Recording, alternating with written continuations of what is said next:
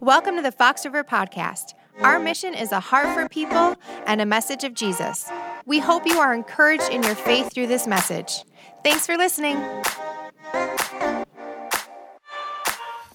Good morning, Fox River. Uh, if you don't know me, I'm Jason. I'm our student pastor here, and I get to work with our middle and high school students and teach them all about Jesus and what it means to follow him in this world. Uh, and I, I love what I do. I, got, I think I have the best job in the world. No offense to your jobs. I think my job is the best. I love it. Um, and one of the things I love the most is the students. And if you have teenagers in your home, you might think that's crazy. But I think they're pretty awesome. And one of the coolest things about them is their desire to see the world become a better place.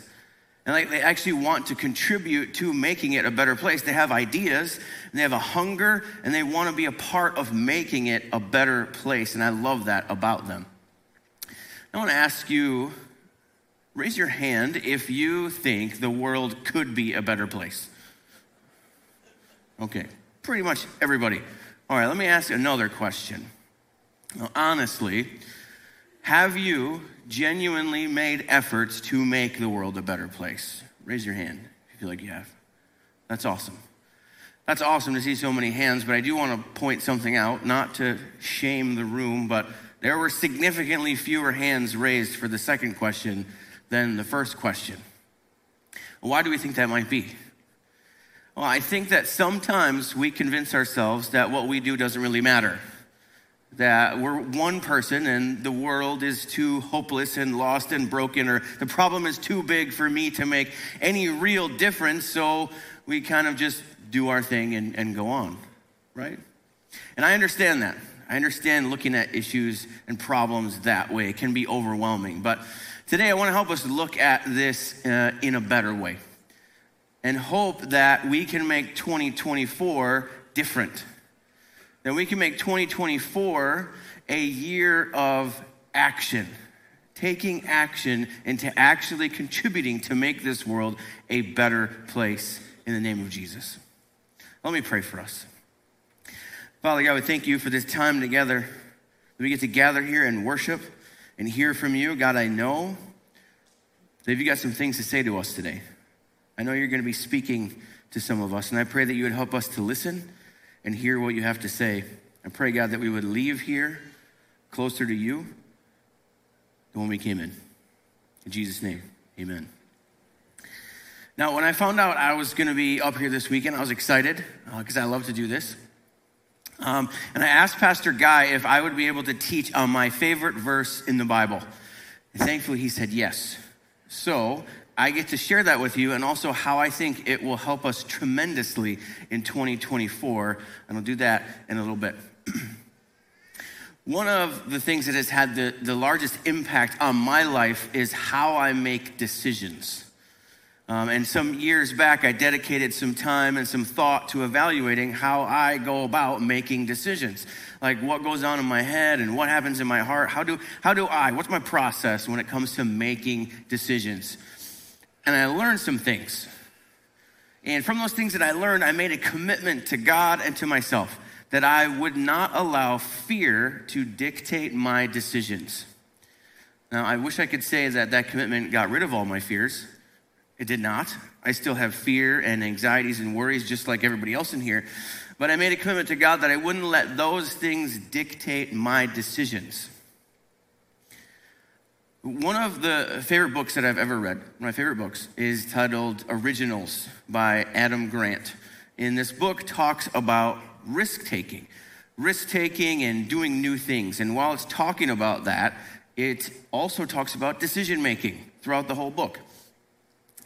And it tells us that as people, we typically approach a decision making time using one of two types of logic either the logic of consequence or the logic of appropriateness.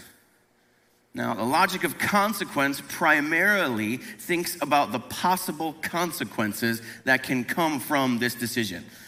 And it has us ask the question what could go wrong? Right? Does anybody think about things that way? Like, what could go wrong here, right? Yeah, that's understandable. But the other side, the logic of appropriateness, primarily thinks about if this is something I would do at this time. And it has us ask the question what does a person like me do in a situation like this? Now, let me give you an example. Um, do we have any baseball fans in here? A few. Okay, perfect. I love baseball. Uh, how about Jackie Robinson? You guys know who Jackie Robinson is? All right, Jackie Robinson. Jackie Robinson broke the color barrier in Major League Baseball when he joined the Brooklyn Dodgers in 1947.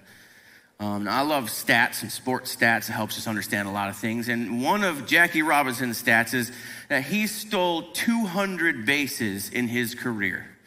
Now, that's, that's not that many compared to other major league players. It's, it's 200 more bases than I have stolen in my life, but it's not that many. And for context, the all time stolen base leader is Rickey Henderson, who has stolen 1,408. So you can see there's a significant difference between the best and Jackie Robinson. Now, there's an interesting thing, though, within that stat for both of these players. This is home plate. All right, this is where you want to get in the game of baseball. You get a hit, you get on base, you want to go all the way around those bases and come back and cross home plate because that means you've just scored a run for your team.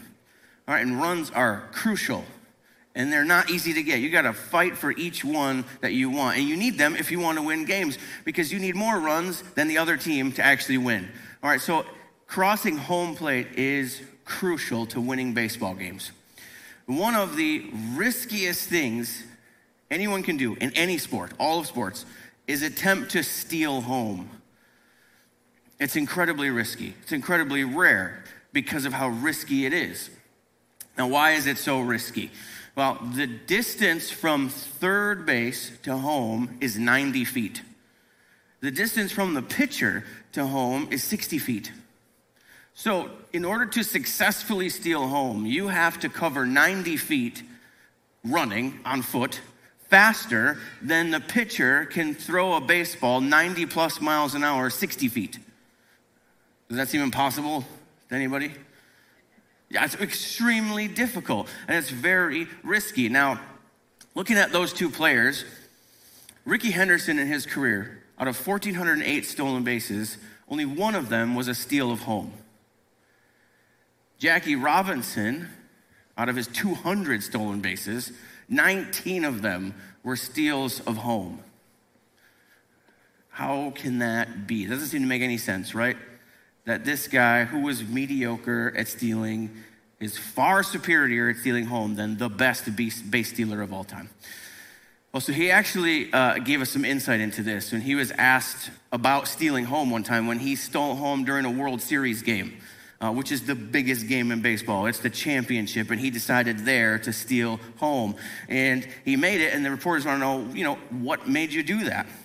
well, he said, It was not the best strategy to steal home with our team two runs behind, but I just took off and did it. I really didn't care whether I made it or not. What kind of logic is that? That is wild. I, I've never heard someone explain their decision making in that way. Like, I didn't care what happened, I just did it. Now, I don't I don't believe fully that he, he didn't care. I think if he would have got caught and he would have cost his team uh, a chance of winning and he would have gotten out, I, I think he would have felt bad. I think he would have been upset. I think he would have maybe regretted doing it. But what he's saying is there were a million reasons not to steal home, like a million. But I didn't think about those things. I just thought, would I do that right now? Is this what I would do at this time? And then he did it. Jackie Robinson in his life used the logic of appropriateness, and it allowed him to do some pretty incredible things in his life, like break the color barrier in Major League Baseball, and to have the courage to face the harassment and the death threats that he received by doing that.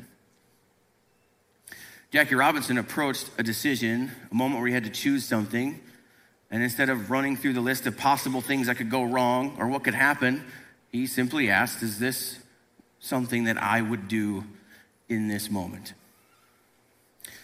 Now, let me dive a little deeper into these terms uh, with logic of consequence. I think it's important that we understand that every decision we make has consequences.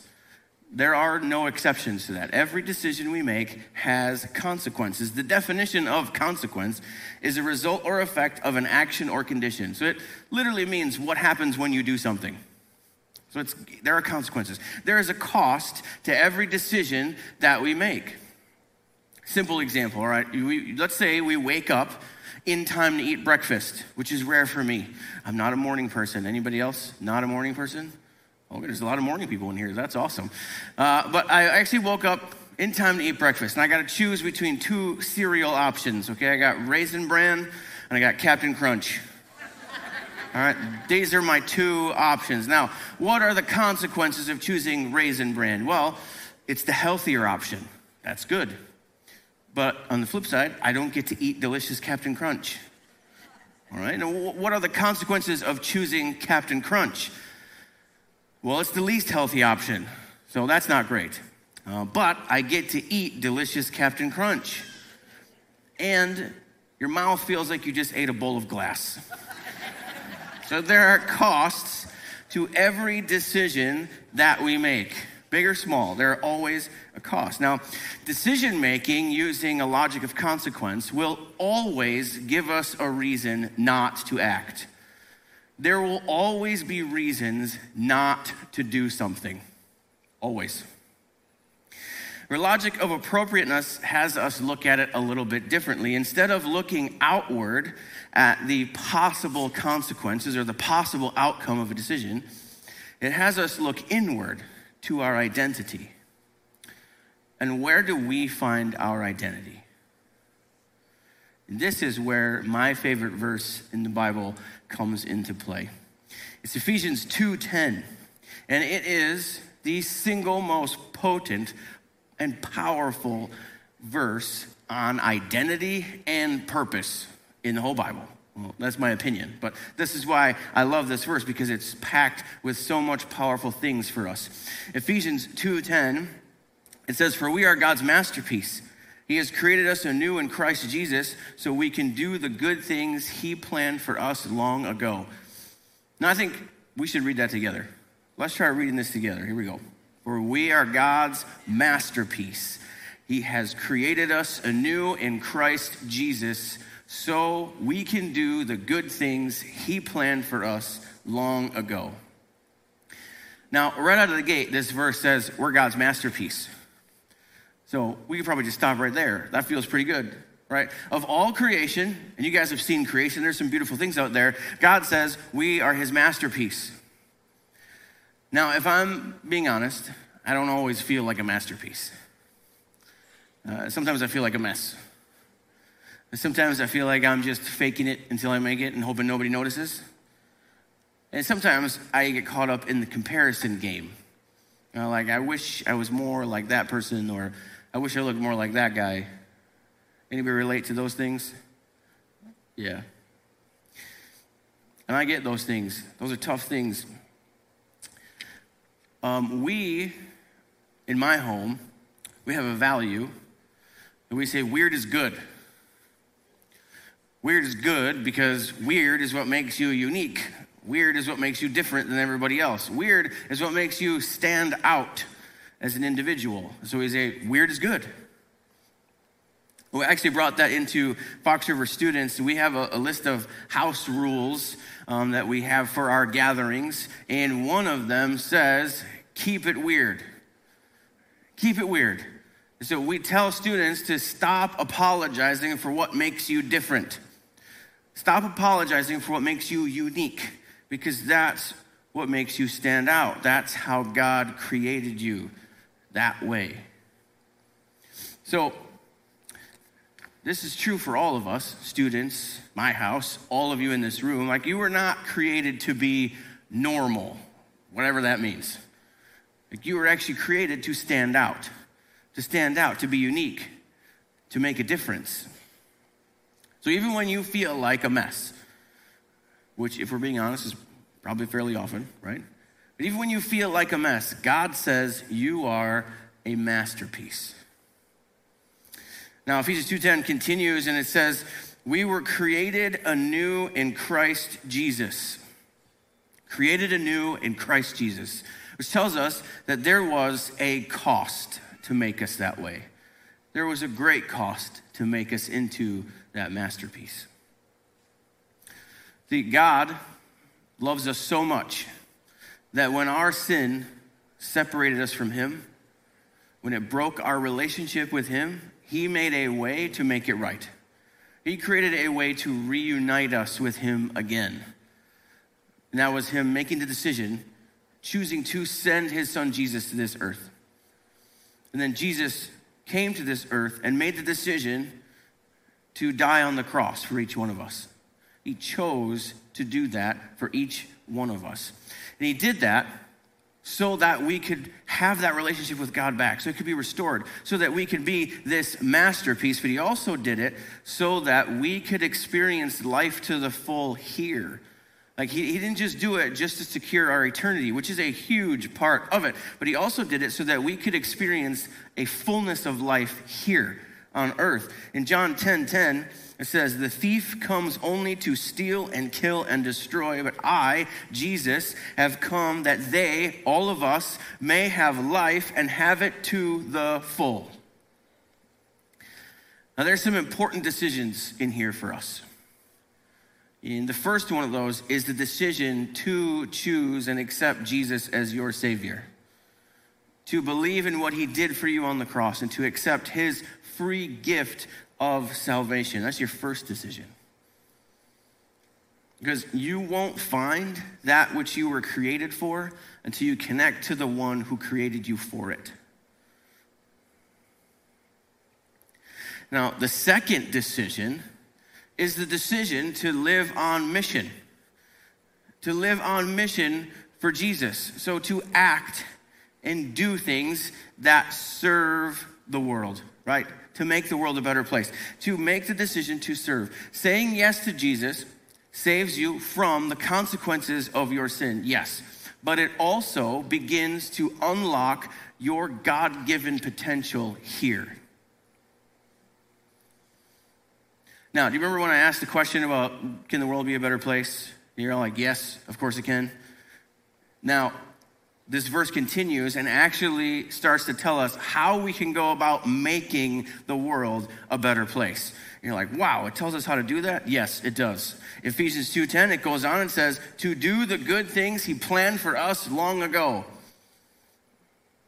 How do we make the world a better place? By doing the good things that he planned for us long ago. Now, what are these good things? Make it as simple as possible, these good things are to serve and share, to serve others and to share Jesus with others. Now, a few weeks ago, Pastor Rob told us about the importance of sharing the good news of Jesus with others.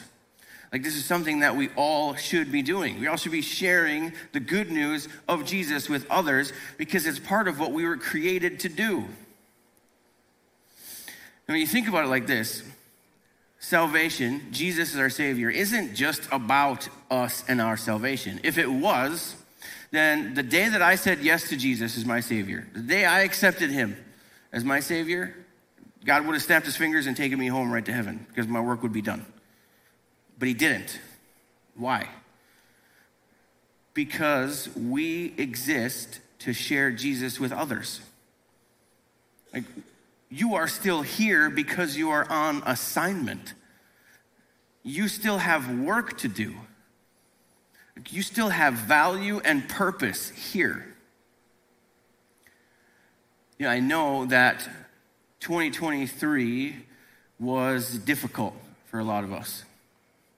Um, and some of you, over the past year, maybe even now still, have doubted that you actually have value and purpose here, that there's still meaning for you to be here, and maybe even wondered if you still needed to be here.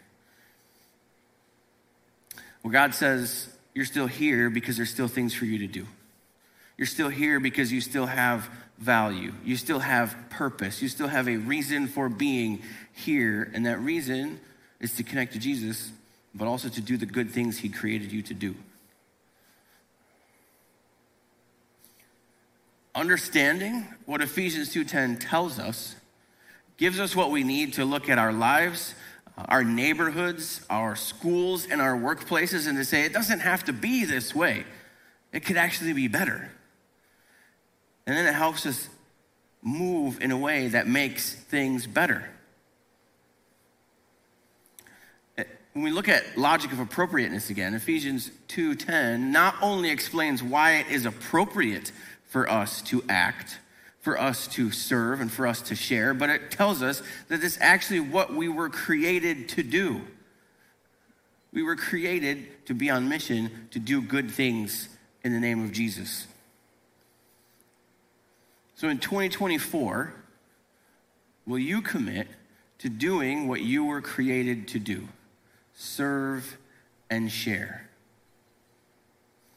Now, we have a 2025 vision here at Fox River, and it says this Fox River will shine brightly as a city on a hill, led by 4,000 active disciples, individual beacons of light, sharing the transformational message and life changing power of Jesus with every family in our community as we welcome 2,000 new believers to faith by 2025.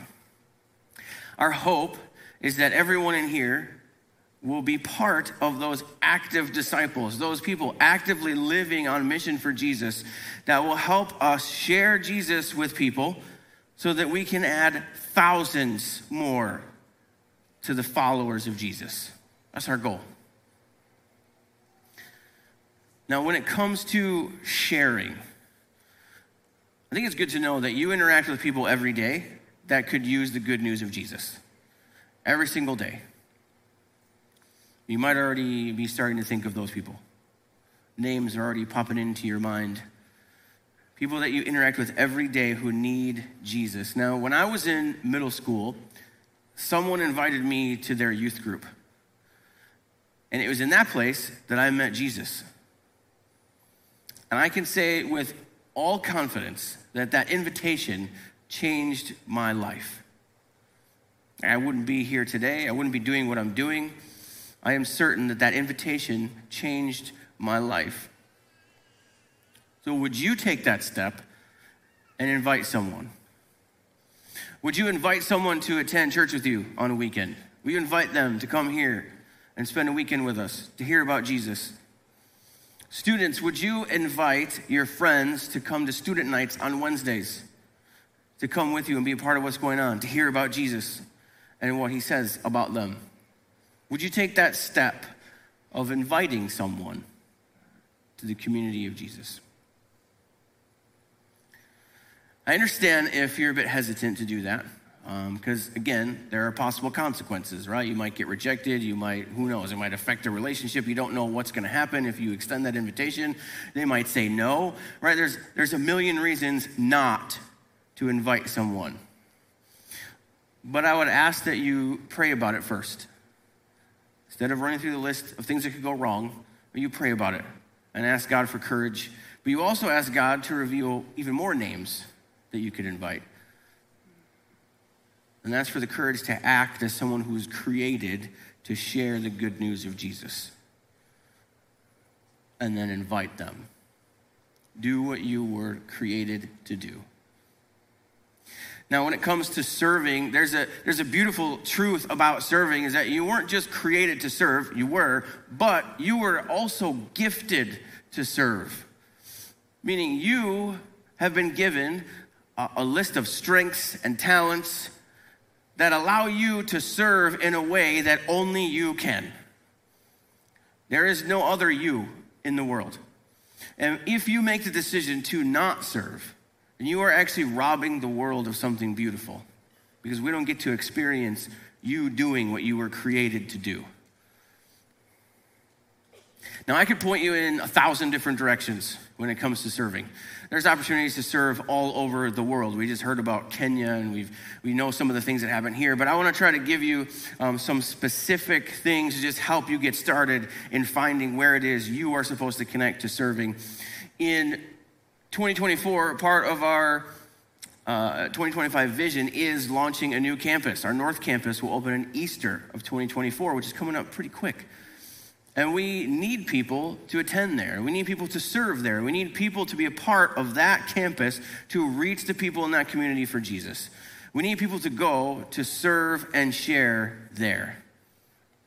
So if you have questions about that campus, if you'd like to know more, or this is the first time you're hearing about it and you're intrigued, wherever you're at with it, I would tell you that there is a launch meeting January 8th at 6:30 that you should be a part of. Just go there and listen. There's no pressure. Not, not a commitment. Just go and get your questions answered. Or you can go to the display right outside those doors before you leave today and talk to somebody about that campus and if that is the right place for you to fit in doing what you were created to do. And you could join a serve team here also at Fox River. There's a bunch of different serve teams. There's people serving all over the place. We saw how many people raised their hands for serving at Christmas. And there are people serving all of the time here, and there's a lot of opportunities. Now, if I could maybe suggest something specific, I'm a little biased, but if you would like to invest in the next generation for Jesus, if you want to be a part of pointing kids and students to knowing their Savior Jesus and helping them understand what it means to be a follower of His, then you should consider joining Fox River Kids or Fox River Students and making an impact on the next generation in the name of Jesus. You can scan the QR code in front of you, and you can see all the different serve opportunities that exist there. Or, um, and you can scan the QR code, that's fine, but this is better. You can stop by the Welcome Center, either here at Waukesha or at Muskego. You can stop by the Welcome Center and talk to somebody there, and they'll answer all your questions about serving. Now, I bet they're waiting for you right now, so just get ready. Before you leave, stop by there, and they'll answer your questions. They'll help explain all the different opportunities that exist, and they will actually help you find the one that is right for you. Like, we're not interested in just putting you somewhere We want to put you where God is calling you to serve. And so they will help you find where that place is. So make sure you do that before you head out today. Now, towards the end of his life, Jesus was faced with a decision. And it was a decision that was weighing on him greatly. In fact, he told his, his friends, his closest friends, his disciples, that he was overwhelmed to the point of death. The book of Luke says his sweat was like drops of blood. In this moment, Jesus wasn't thinking about the possible outcomes or the possible consequences that would come from him moving forward. He knew exactly what was coming for him every excruciating detail. As he sat here praying moments before he would be betrayed by one of his closest friends, Judas, and arrested and beaten and ultimately hung on a cross and killed. He's praying to his father and he says, Father, if you're willing, take this cup from me in this moment of, of feeling what's coming, he says, God, if, if there is any other way for your plan to save them to be successful, can we do that instead? Now, thankfully for me and for all of us and for the world, Jesus chose to move forward in obedience to his Father, but also in obedience to what he was sent here to do and that was to die for you and for me. And that decision changed the world. And it absolutely made the world a better place. So when we face the decision to serve and share, are we going to approach that thinking about the possible consequences or the things that could go wrong or whether or not what we do will actually matter? Or we think about what is appropriate for us as followers of Jesus, when we think about what we, we were created to do. Can you imagine if all of us in this room lived as the masterpiece that we are, created through what Jesus did for us to do the good things that we were created to do. Can you imagine if we all lived like that? I think that truly would make this world a better place. Herb Brooks, who was the coach of the United States men's hockey team in the 1980 Winter Olympics, and they beat the Russians, which is still one of the largest upsets in sports history. He told his players, he says, You are born to be a player. You are meant to be here at this time. This is your moment.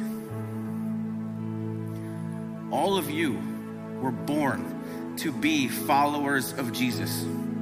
You are meant to be here at this point in human history. This is your moment. Now do something with it. Do something to make this world better place. Now I want to take Ephesians 2:10 and I want to personalize it a bit for us. Right? Because sometimes we read words on a page or we hear someone talking them at us and we, we don't really adopt them as truth for ourselves. We just sort of sit and nod our heads. But I want you to interact with the truths in this verse. So I'm going to say three things and I want you to repeat each one after me like you mean them. Are you guys ready? Two, two of you are. Are the rest of you ready? Okay, perfect. All right, here, here, here's the first one. Repeat after me. I am a masterpiece of God. I was made that way through Jesus. I was created to do good things. All right, that was pretty good. I think we can do better than that. Let's try this one more time, all right? And this time, say it like you really mean it, all right? I am a masterpiece of God. I was made that way through Jesus. I was created to do good things. That was good. That was better.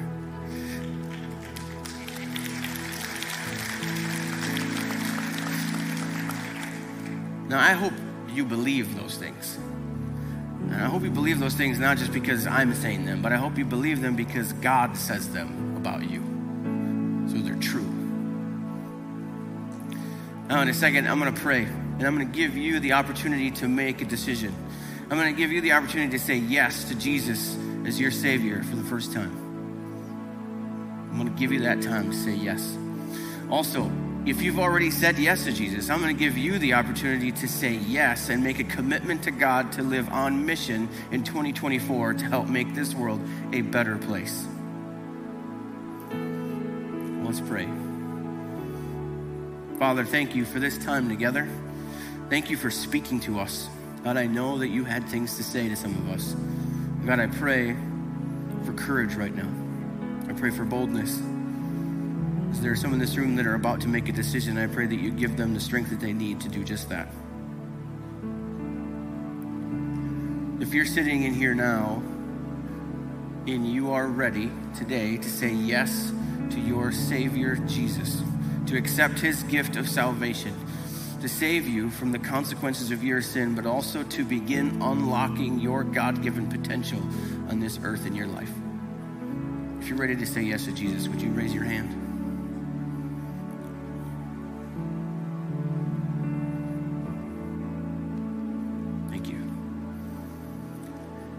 And if you're sitting here, you've already accepted Jesus as your Savior. You know that. You're good there. But you want to make the decision today to commit to God to live on mission in 2024. And you want to commit to being part of making this world a better place. Would you raise your hand?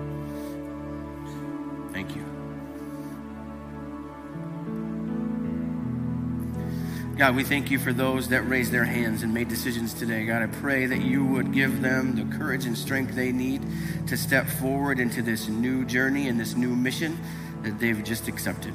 God, I pray that you would help us as a church come alongside them and support and encourage and equip them to live for you. We thank you. And all God's people. If you were encouraged by today's talk, be sure to subscribe and share with your friends. Visit us online at foxriverchristian.org or check us out in person. Thanks again for listening to the Fox River Podcast.